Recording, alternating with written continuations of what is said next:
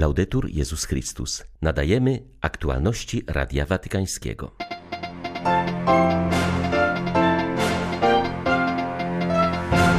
Słowa Franciszka są dla nas uzdrowieniem, podkreśla jeden z indyjskich wodzów w Kanadzie.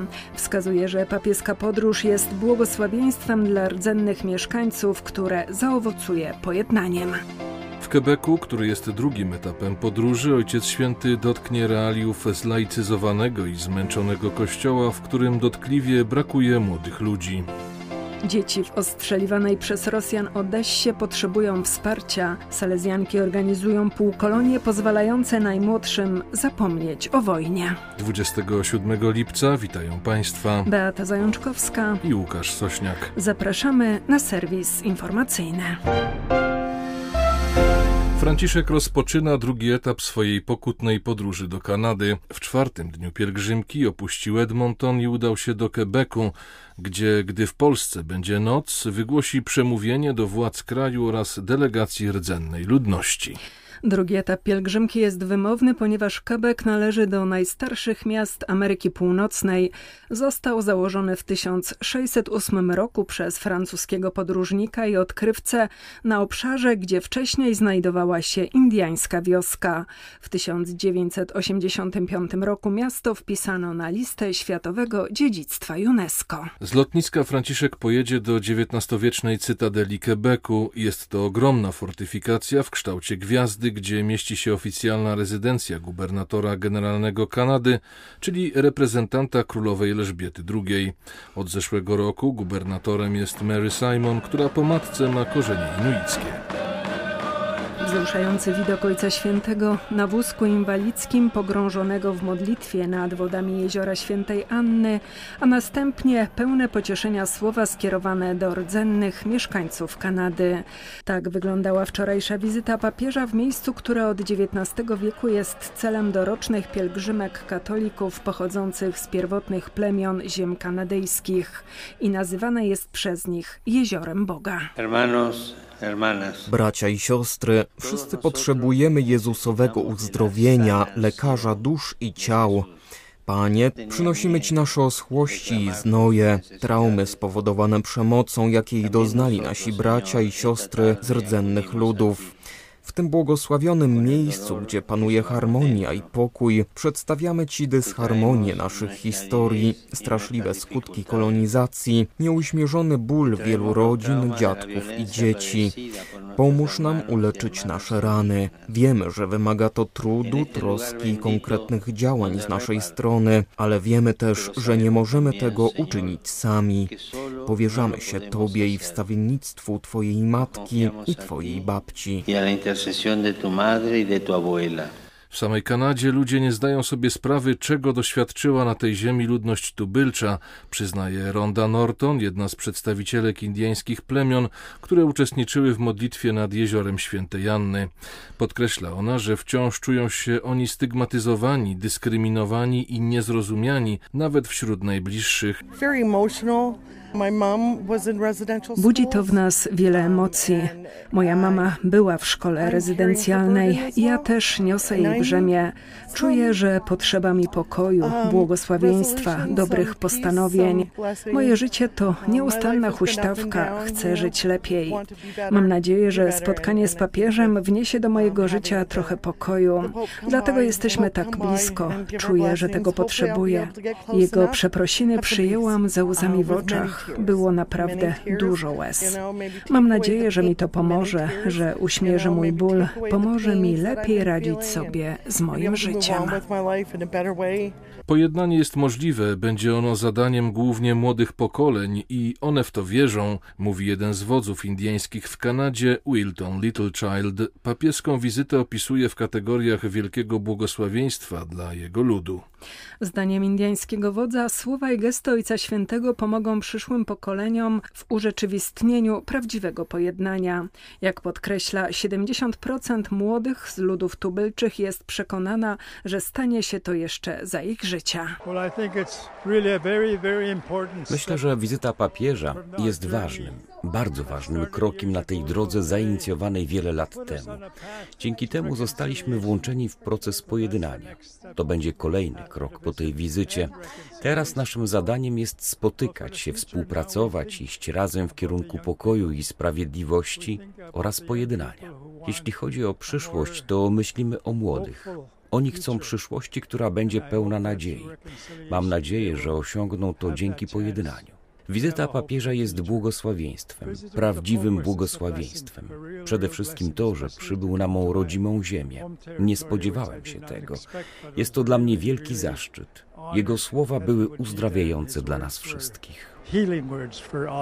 Rdzenni mieszkańcy nigdy jeszcze nie byli tak mocno widoczni ze swoją kulturą i wiarą, mówi pracujący w Kanadzie ksiądz Łukasz Kopaniak. Polski pallotyn zauważa, że może to być ważny krok do ogólnonarodowego rachunku sumienia z tego, jak byli i jak są traktowani. Te relacje nigdy nie były łatwe. Przyjazd papieża może otworzyć drogę do realnego pojednania, mówi ksiądz Kopaniak. Te relacje z rdzennymi mieszkańcami w Kanadzie nie są łatwe. Nie były łatwe. Od wielu lat towarzyszą im różnego rodzaju spory, nieporozumienia, jest dużo niechęci czasami i naprawdę wydaje się, że ta pielgrzymka, kiedy widzimy tak wielu tych rdzennych mieszkańców razem, modlących się, zjednoczonych, byłaby doskonałą okazją do takiego właśnie ogólnego rachunku sumienia dla całego narodu w Kanadzie, dla kraju i właśnie pojednania. To byłaby niesamowita okazja. Takiego czegoś jeszcze tutaj w Kanadzie nie było. Ja jeszcze nie widziałem na przykład takiego, nazwałbym to, festiwalu rodzimej kultury, gdzie jest tyle różnych plemion pierwszych mieszkańców, którzy wyszli, manifestując właśnie swoją kulturę w muzyce, w śpiewie, w tańcu, w tych przeróżnych, no, przepięknych kolorach, rytuałach, które też odprawiają. No jest to coś niesamowitego. Uderzyło mnie też wyznanie jednego z uczestników, który już jest tak w podeszłym wieku, pochodzi z plemienia Cree, jest e, studentem byłej takiej szkoły właśnie rezydencjalnej i stwierdził właśnie, że to spotkanie z Ojcem Świętym w Kanadzie jest ogromnie ważne dla jego wiary. Stwierdził, że jest praktykującym katolikiem, co tydzień chodzę do kościoła, zaznaczył, i wiara pozwala mi, powiedział, lepiej zrozumieć nasze prastare tradycje, bo mówi, że wiele wartości naszej kultury rodzimej jest bliskich wartościom chrześcijańskim. One się wcale nie zaprzeczają. To są bardzo podobne wartości. Podczas drugiego etapu pielgrzymki Franciszek odwiedza Quebec. W ciągu ostatnich kilkudziesięciu lat region ten doświadczył skutków masowej sekularyzacji. Każdego roku podnosi się wiek księży i sióstr zakonnych, chrzci się coraz mniej dzieci, a wskaźniki praktyk religijnych spadają do poziomu jednocyfrowego. Wpływ na sekularyzację miały nie tylko zmiany kulturowe, ale także nadużycia, które wyszły na jaw w związku z działalnością szkół rezydencjalnych. Wiążemy z tą pielgrzymką duże nadzieje, ponieważ ilekroć przybywa do nas papież, jest to dla naszego kościoła impuls do odnowy, zaznaczył Pedro Perna z Towarzystwa Misji Zagranicznych w Quebecu. Wierni kościoła w Quebecu są zainteresowani papieską pielgrzymką, jednak trzeba pamiętać, że kościół jest tutaj niewielką mniejszością. Wielu mieszkańców, nawet jeśli formalnie przynależy do kościoła, nie praktykuje. Ci zaś, którzy chodzą na msze, to głównie osoby starsze. Wizyta w tym miejscu jest więc na pewno wyzwaniem. Papieska pielgrzymka daje nadzieję, że ludzie przypomną sobie, czym naprawdę jest Kościół. Jednym z punktów papieskiej podróży będzie spotkanie z duchowieństwem archidiecezji Quebecu w katedrze Notre Dame. Rektor bazyliki, ksiądz Michel Rodriguez, jest przekonany, że przybycie Franciszka do Kanady będzie nie tylko początkiem pojednania z ludami rdzennymi, ale i źródłem odnowy lokalnego kościoła. To ważny moment dla kościoła w Kanadzie i wierzę, że ta pielgrzymka będzie krokiem w budowaniu komunii między pierwszymi narodami a kościołem. Na przestrzeni lat kościół dojrzewał, uświadamiał sobie znaczenie godności rdzennych mieszkańców i ich kultury, uczył się współistnieć. Teraz jednak Indianie mają wyjątkową okazję poczuć się wysłuchanymi przez Kościół w osobie jego przywódcy. Sama obecność Ojca Świętego jest dla tych ludzi ważnym znakiem tego, że Kościół o nich pamięta i rozumie swoje błędy z przeszłości. Ta pielgrzymka to także impuls dla naszego zmęczonego kościoła w Quebecu, w którym brakuje młodych ludzi. Większość wiernych to osoby starsze. Rosyjskie wojska są liczniejsze i lepiej wyposażone niż nasze, ale i tak łamią sobie zęby na ukraińskiej woli bycia niepodległym narodem, powiedział w swoim wojennym przesłaniu arcybiskup Światosław Szewczuk. Podkreślił, że codzienne ataki na dzielnice mieszkaniowe są próbą złamania tej woli, jednak przynoszą efekt wręcz odwrotny. W ogniu rakiet i huku bomb nasze charaktery hartują się jak stal, zapewnił zwierzchnik ukraińskich grekokatolików. Chciałbym kolejny raz podkreślić, jak ważne jest mówienie prawdy podczas wojny. Jak nieraz mówił papież Franciszek, każda wielka wojna jest powiązana z wielkim kłamstwem. Dlatego jeszcze raz dziękuję dziennikarzom, którzy przyjeżdżają na Ukrainę i przekazują światu prawdę o tej strasznej wojnie. Co cztery dni od rosyjskich bomb ginie jeden dziennikarz. Jak dotąd zginęło ich już 307. Dziękuję wszystkim, którzy mają odwagę rzetelnie informować o tej krwawej inwazji. Niech Bóg przyjmie do swego królestwa bohaterów, którzy oddali swoje życie za prawdę. Módlmy się, by prawdy nie zniszczyła żadna kłamliwa propaganda. Mimo agresji ze strony Rosji, mieszkańcy Odessy starają się prowadzić normalne życie. Największą troską Ukraińców jest obecnie zapewnienie ochrony i zajęć swoim dzieciom. Codzienność dla tych, którzy nie wyjechali, to ostrzały i bombardowania.